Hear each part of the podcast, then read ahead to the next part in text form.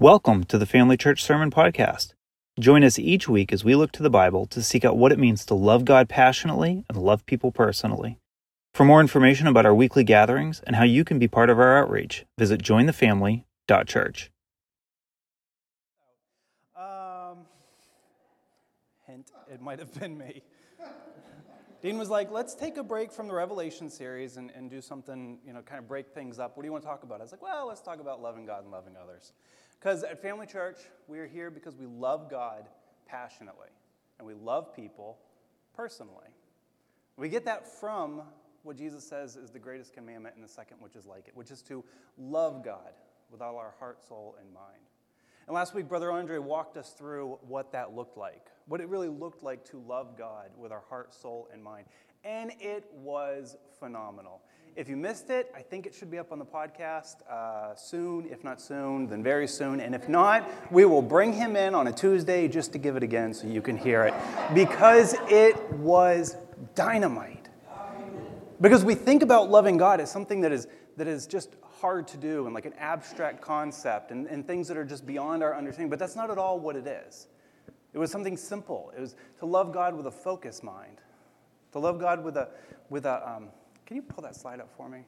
Uh, last week's. Sorry. I know all these too. I, yeah. Oh, no, no, just uh, it should be the first slide, I think. Love God.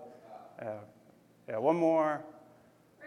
There it is. Love God with a passionate love, an exclusive love, and a focused love. These are three simple things that we can easily do. And it was beautiful to be reminded of how simple it really is to love God. This week, we're going to look at what it means to love our neighbor as ourselves.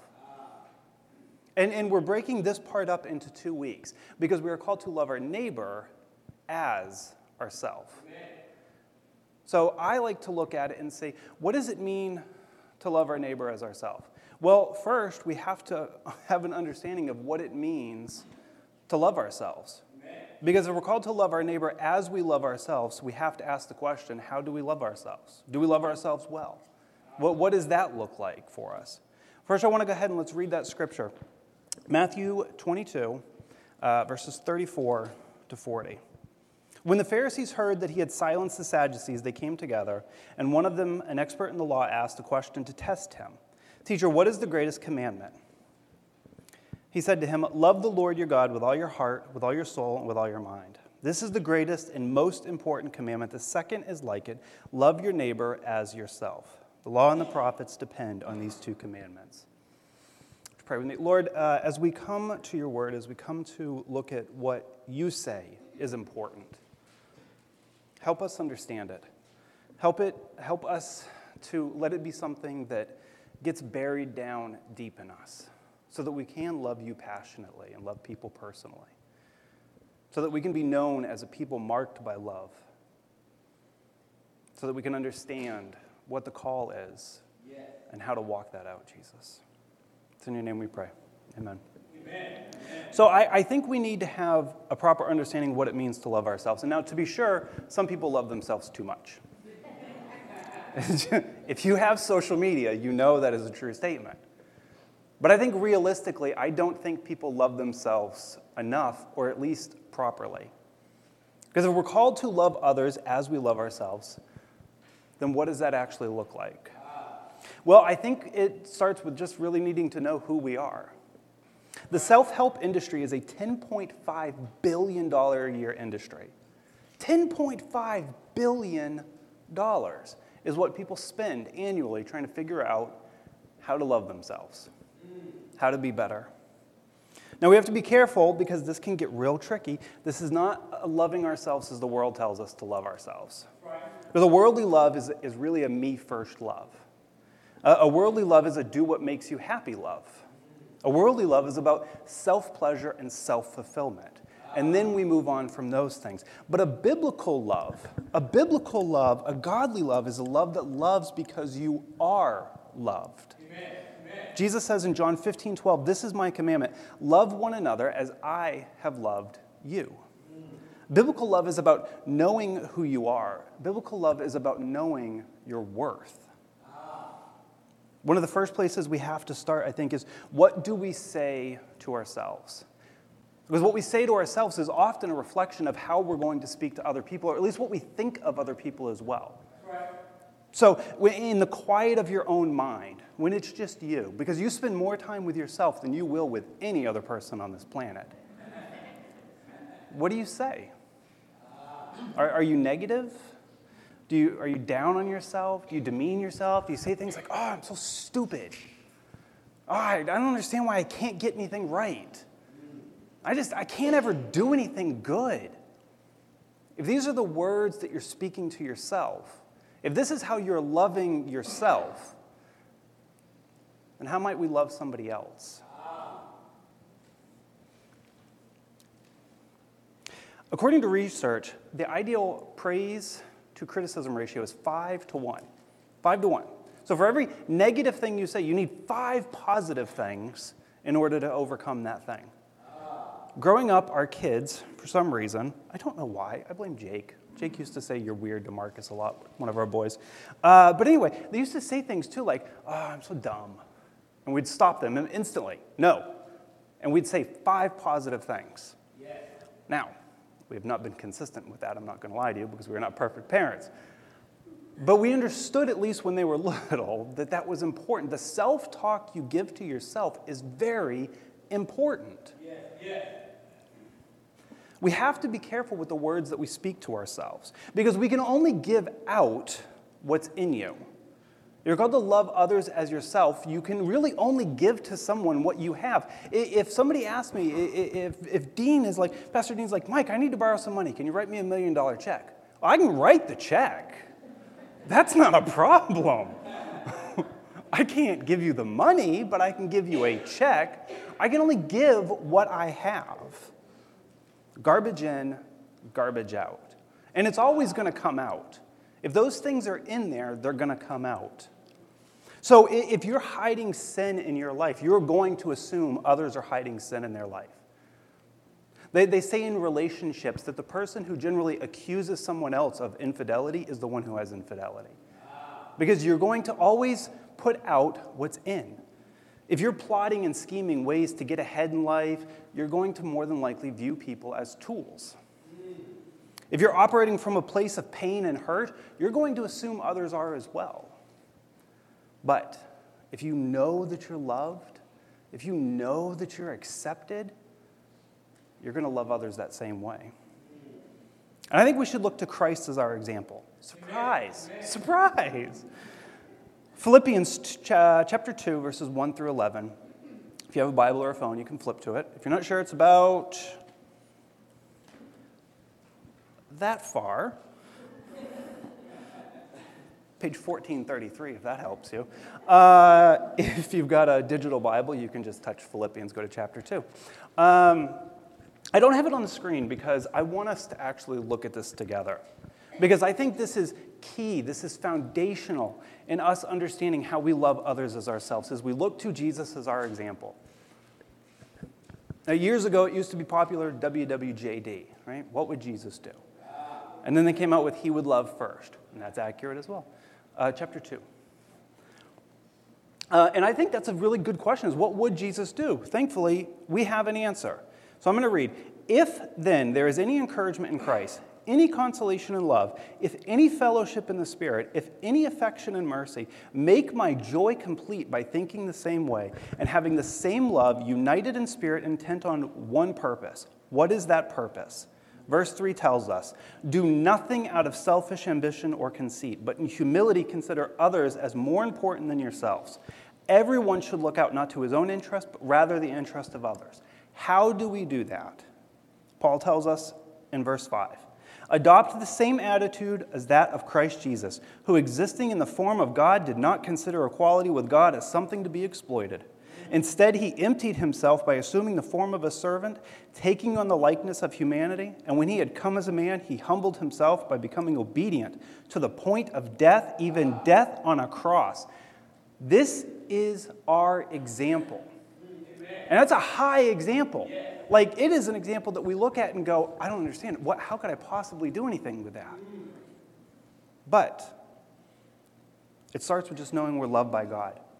And we can question that. We can, we can wonder, how could God love me? David in the Psalms asked that question. Uh, Psalm 8:4, what is a human being that you remember him? A son of man that you look after him. David, when he looks out at the universe, goes, God, how could you possibly even know me, let alone love me? Well, the Bible tells us that you are chosen by Christ, cared for by the Creator, yeah. made in the image of Christ, loved and valued by God Most High. Yeah. That is who you are. I think, though, one of the, the biggest things that stops us from really understanding how much we are loved by God, how we can love others as ourselves, one of the, the, the greatest things is unforgiveness. And I'm not talking about the unforgiveness we have towards others. Because again, you can only give out what's in you I'm talking about the unforgiveness we hold on to for ourselves. The unforgiveness that we hold on to our past sins or our past mistakes or past mistakes that, that, that we look at into our current situation and then again go, I'm never going to be able to do that. I'm never going to be able to move forward. I'm never going to be the dad I want to be. I'm never going to be the mom I want to be. My business is never going to do good because I know the mistakes that I've made in the past. And so we take those mistakes and we build a cage out of those mistakes. And then we lock ourselves in. We lock ourselves in that cage of unforgiveness. And then when we come to interact with other people, we keep them at arm's distance because I know who I am. I know the things I've done. You've probably done those same things too. You're going to hurt me just like they hurt me. But it's because we can't forgive ourselves. We can't just receive, God's already forgiven you. Christ on the cross dies and says, It is finished. It's finished, it's done. He didn't say, It has begun. Now you get to do the hard work. It's finished. Our job is to walk in the forgiveness he's given us. But one of the biggest things we have to overcome in order to love others as ourselves is to learn to forgive ourselves as Christ has forgiven us. Because if my call is to, is to love uh, Dean as myself, as my brother in Christ, I'm called to love him as myself. If I refuse to forgive myself, to refuse to accept God's forgiveness for me, how can I forgive him if he offends me? Which you never have, of course. It's been the other way a few times, but when we do that, when we start to learn to forgive ourselves, we can move forward in loving others as we, as we ought to. Amen. So it starts then with, with knowing who we are. Because as we read in Philippians 2 there, right? Uh, we're looking to Jesus as our example. And here's the thing I know is Jesus is able to love others greater than anyone else ever has. I mean, to leave perfection to come down to earth, to take on human flesh, to, to, to walk in the dirt, to experience hunger and, and pain and, and, and tiredness and frustration and all these things, to experience all of these things, and then to die on a cross for a sins he did not commit, for people who don't even like him and then to forgive them while he's on the cross. That's a love that I want to be able to have. When I look at Jesus, that's what I see. I see love. When I read through the entire scriptures, I see love. When I read through Leviticus and I see God giving the, the commandments to the people in Exodus and, and all the laws and rules that He gives in, in, in uh, Leviticus and stuff, I see love because I see a God who says, I'm going to call you into community with myself. Now that you're part of my community, this is how I expect you to act. That's love. I want to love like that. The first thing I know about Jesus, or notice about Jesus in that scripture, is that he does all of this without seeking his own self interest. And I think it starts with an extremely simple thing Jesus knows who he is. Amen. Like, he's not confused at all. Jesus is 100% content and knowing who he is. He is loved by the Father. He is the eternal begotten Son of God. He is the word of life. Ah, he is the word that is spoken over creation to make all things exist. In all things, everything finds its substance and is held together. Jesus knows who he is.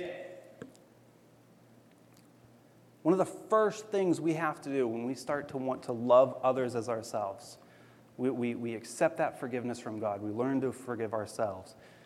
And then we love out of our being.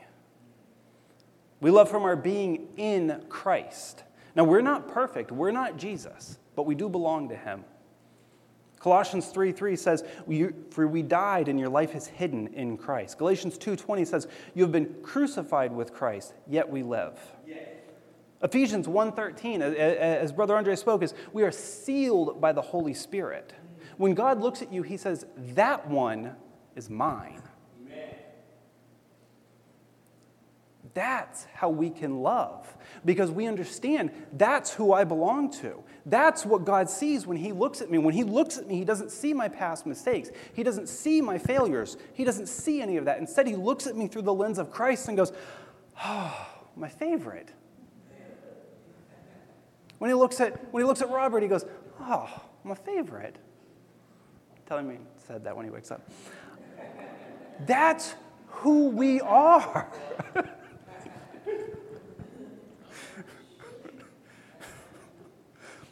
That's who we are. And in order to love like we want to love, because I think if we took a, a poll, I think it, I feel comfortable saying everybody in here has done that at some point, is wanted to look at somebody and go, or, or said to themselves, I don't understand why I can't love them the way I want to.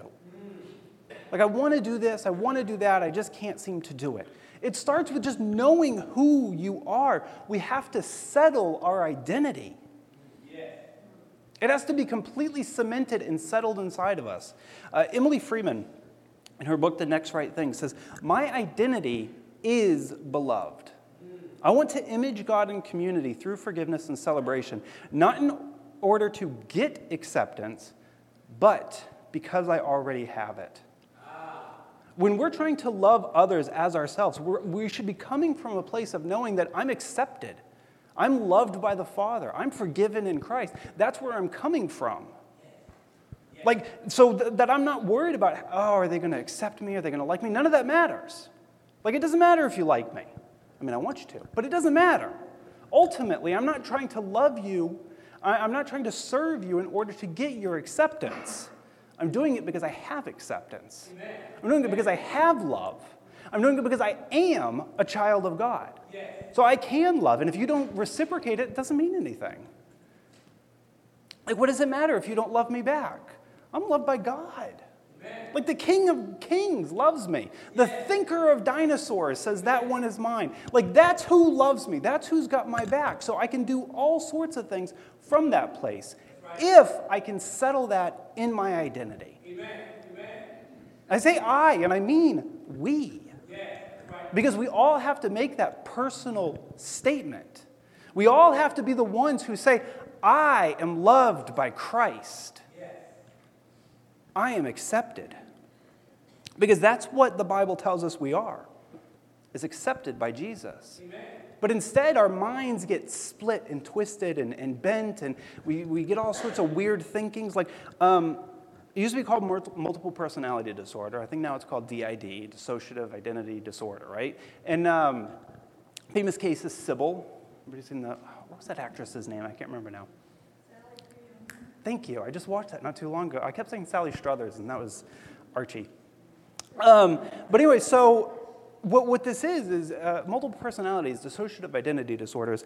It's usually something happens when, when they're children and something very traumatic happens, and their mind just kind of splits. So, in order to protect themselves, these different identities or personalities will come out in different situations. Now, usually there's a few that are in there, and a lot of times they don't even know they're there. Like most times, there's not a lot of communication, if any, between the different personalities that exist in that person. So they're, they're at school, for example, and, and they're Sally, and then they go home and they're Bob because uh, the husband says something and she doesn't like it, so Bob takes over. Right? That's not what we're called to be. We're not called to be people who have our minds split in, in different situations. That's who comes out. We are called to be people who understand that we are a child of God. Amen. And when we go into a situation, we're going into it from that place of love and acceptance from the Father. So it doesn't matter what situation you walk into, you're walking in as a victor. And you can love from that place. Amen. Amen. 1 Peter chapter 2 verse 9 says you are a chosen race, a royal priesthood, a holy nation, a people for his possession, so that you might proclaim the praises of the one who called you out of darkness into his marvelous light. Amen. Hallelujah. What a verse. One of my favorite verses in the Bible. That's who you are. Like kids do it a lot is they'll write down something, right? Like, especially like, well, I've seen it on TV. I've never actually seen my daughter do this, but I guess she does sometimes. Is they'll write things down that they want to make sure they remember about themselves or that important, and they'll put them on their mirror. So when they look at the mirror, they see that as well. I think we could all take a lesson from that and write down this verse and put it on our bathroom mirror.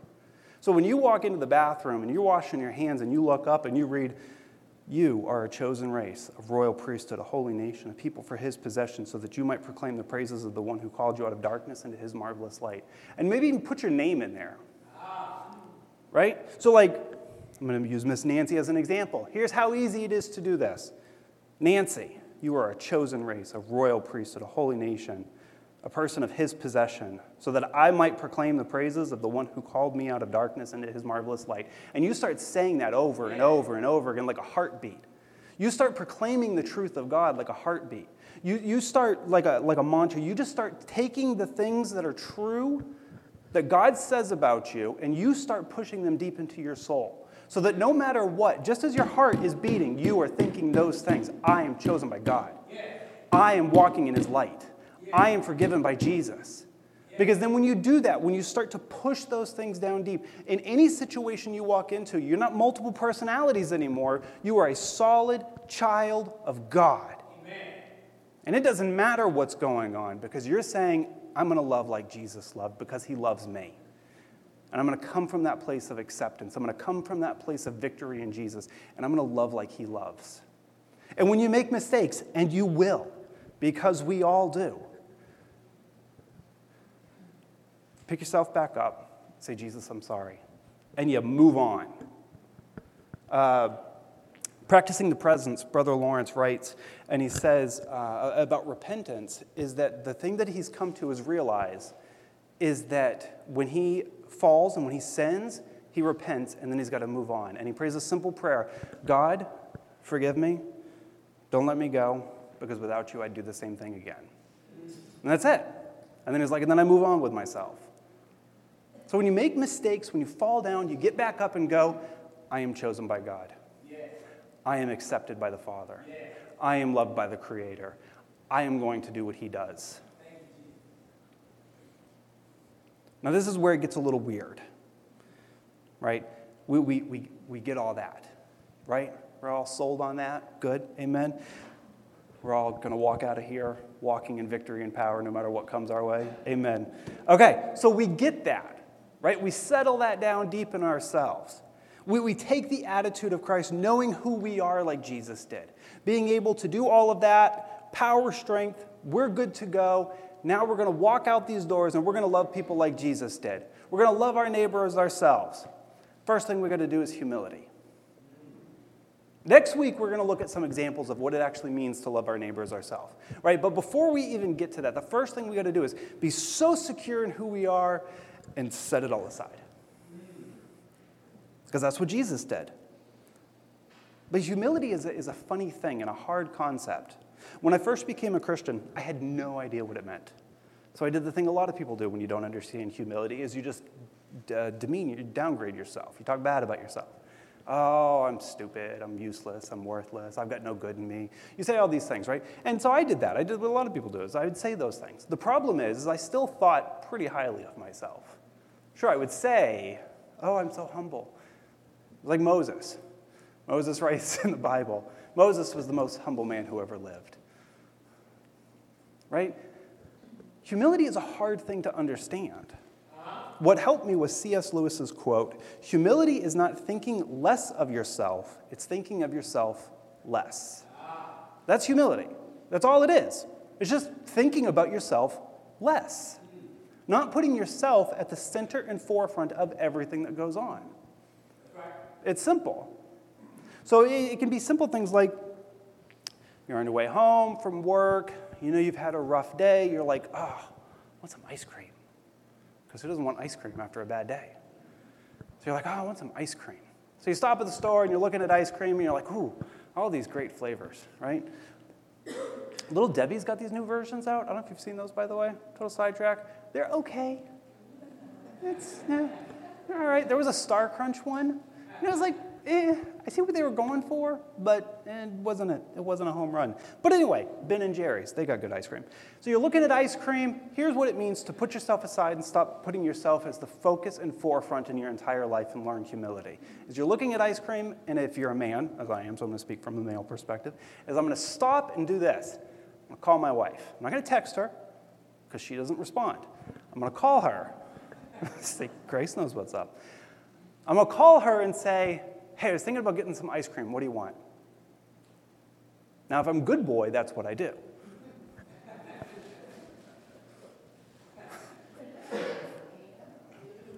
We'll see. Ben and Jerry's is expensive.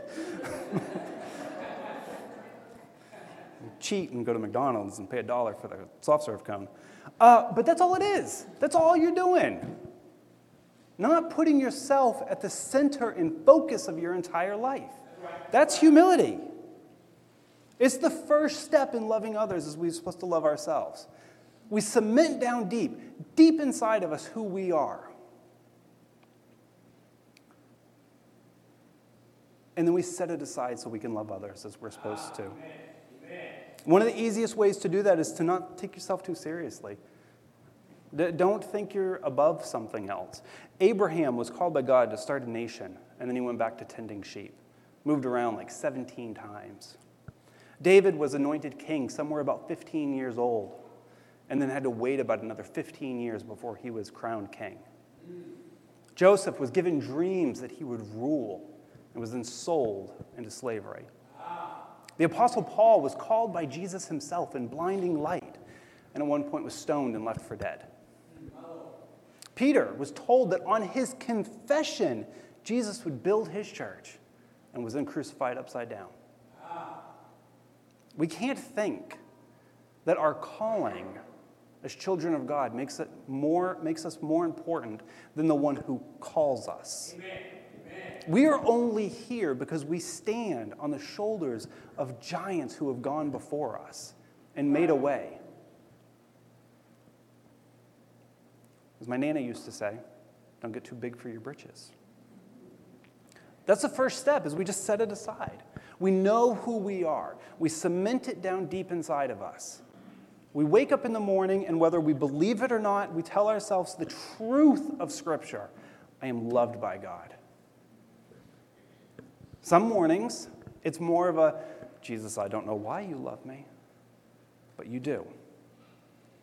And then after a while, it does start to become the reality of who you are. You start to believe it. And we have parents in the room. I think we got some parents, right? Okay, good. You're going to get this. If you're not a parent, I will try to think of another example for you. Uh, but as a parent, if you're a mom, right? You're a mom.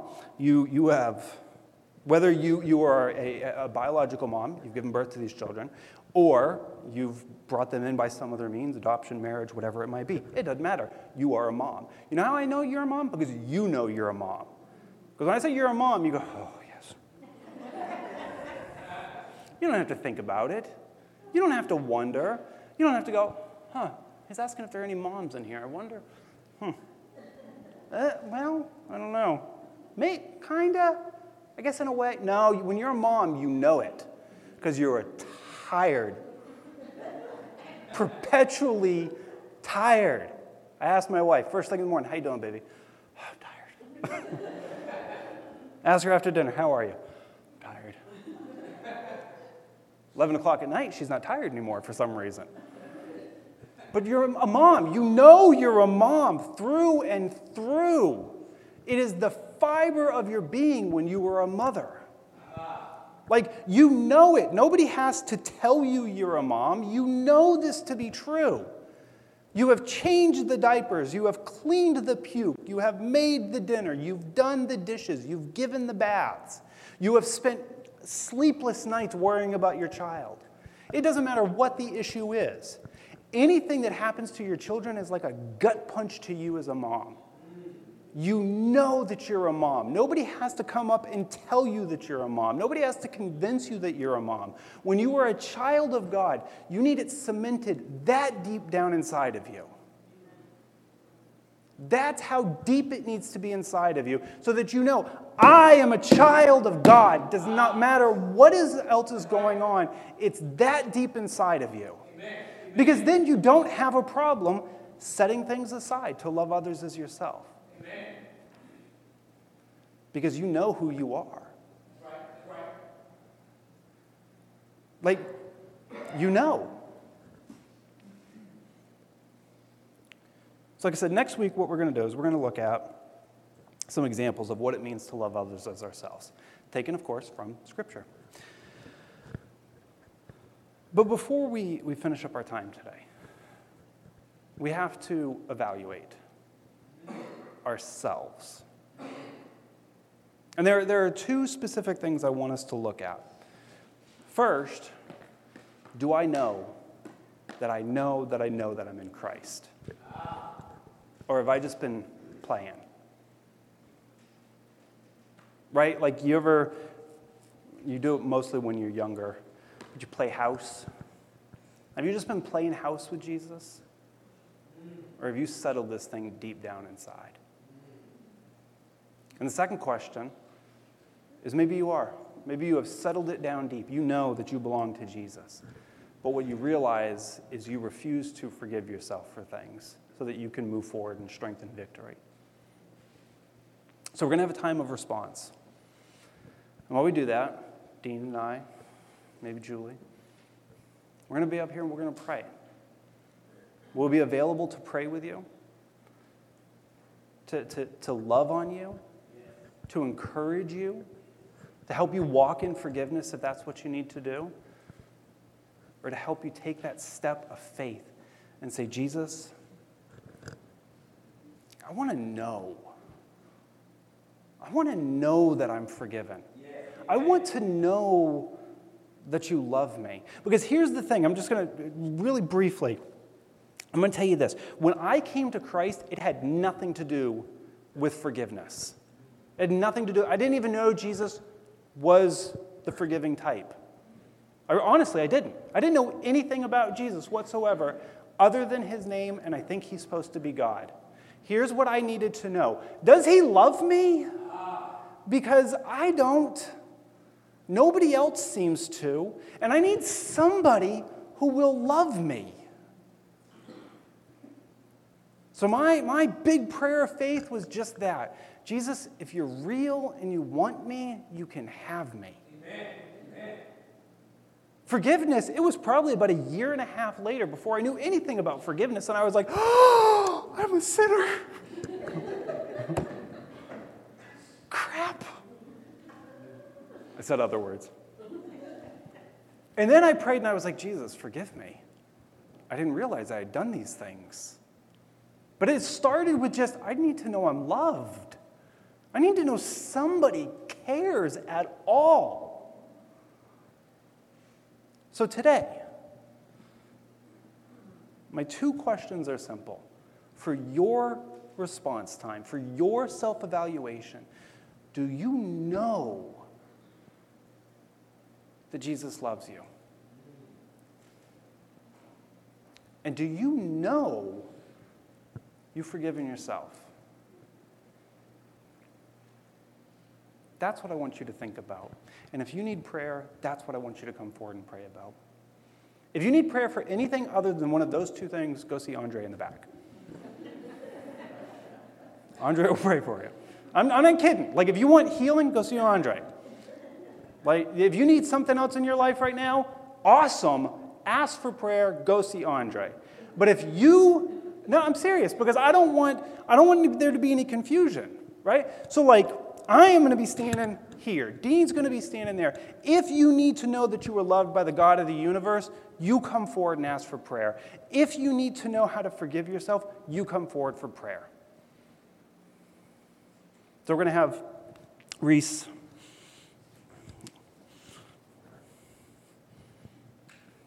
We have lost our bass player.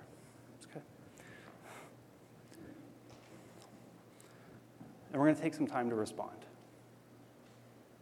Lord Jesus, I thank you for this morning. I thank you for this day. I thank you for your unconditional love. It's unconditional. You don't, you don't say, fine, I'll, I'll love you. you. You don't allow everybody in and just kind of welcome some. No, it's unconditional. You want each one of us to know that we are your favorite, that you love us, that we're yours.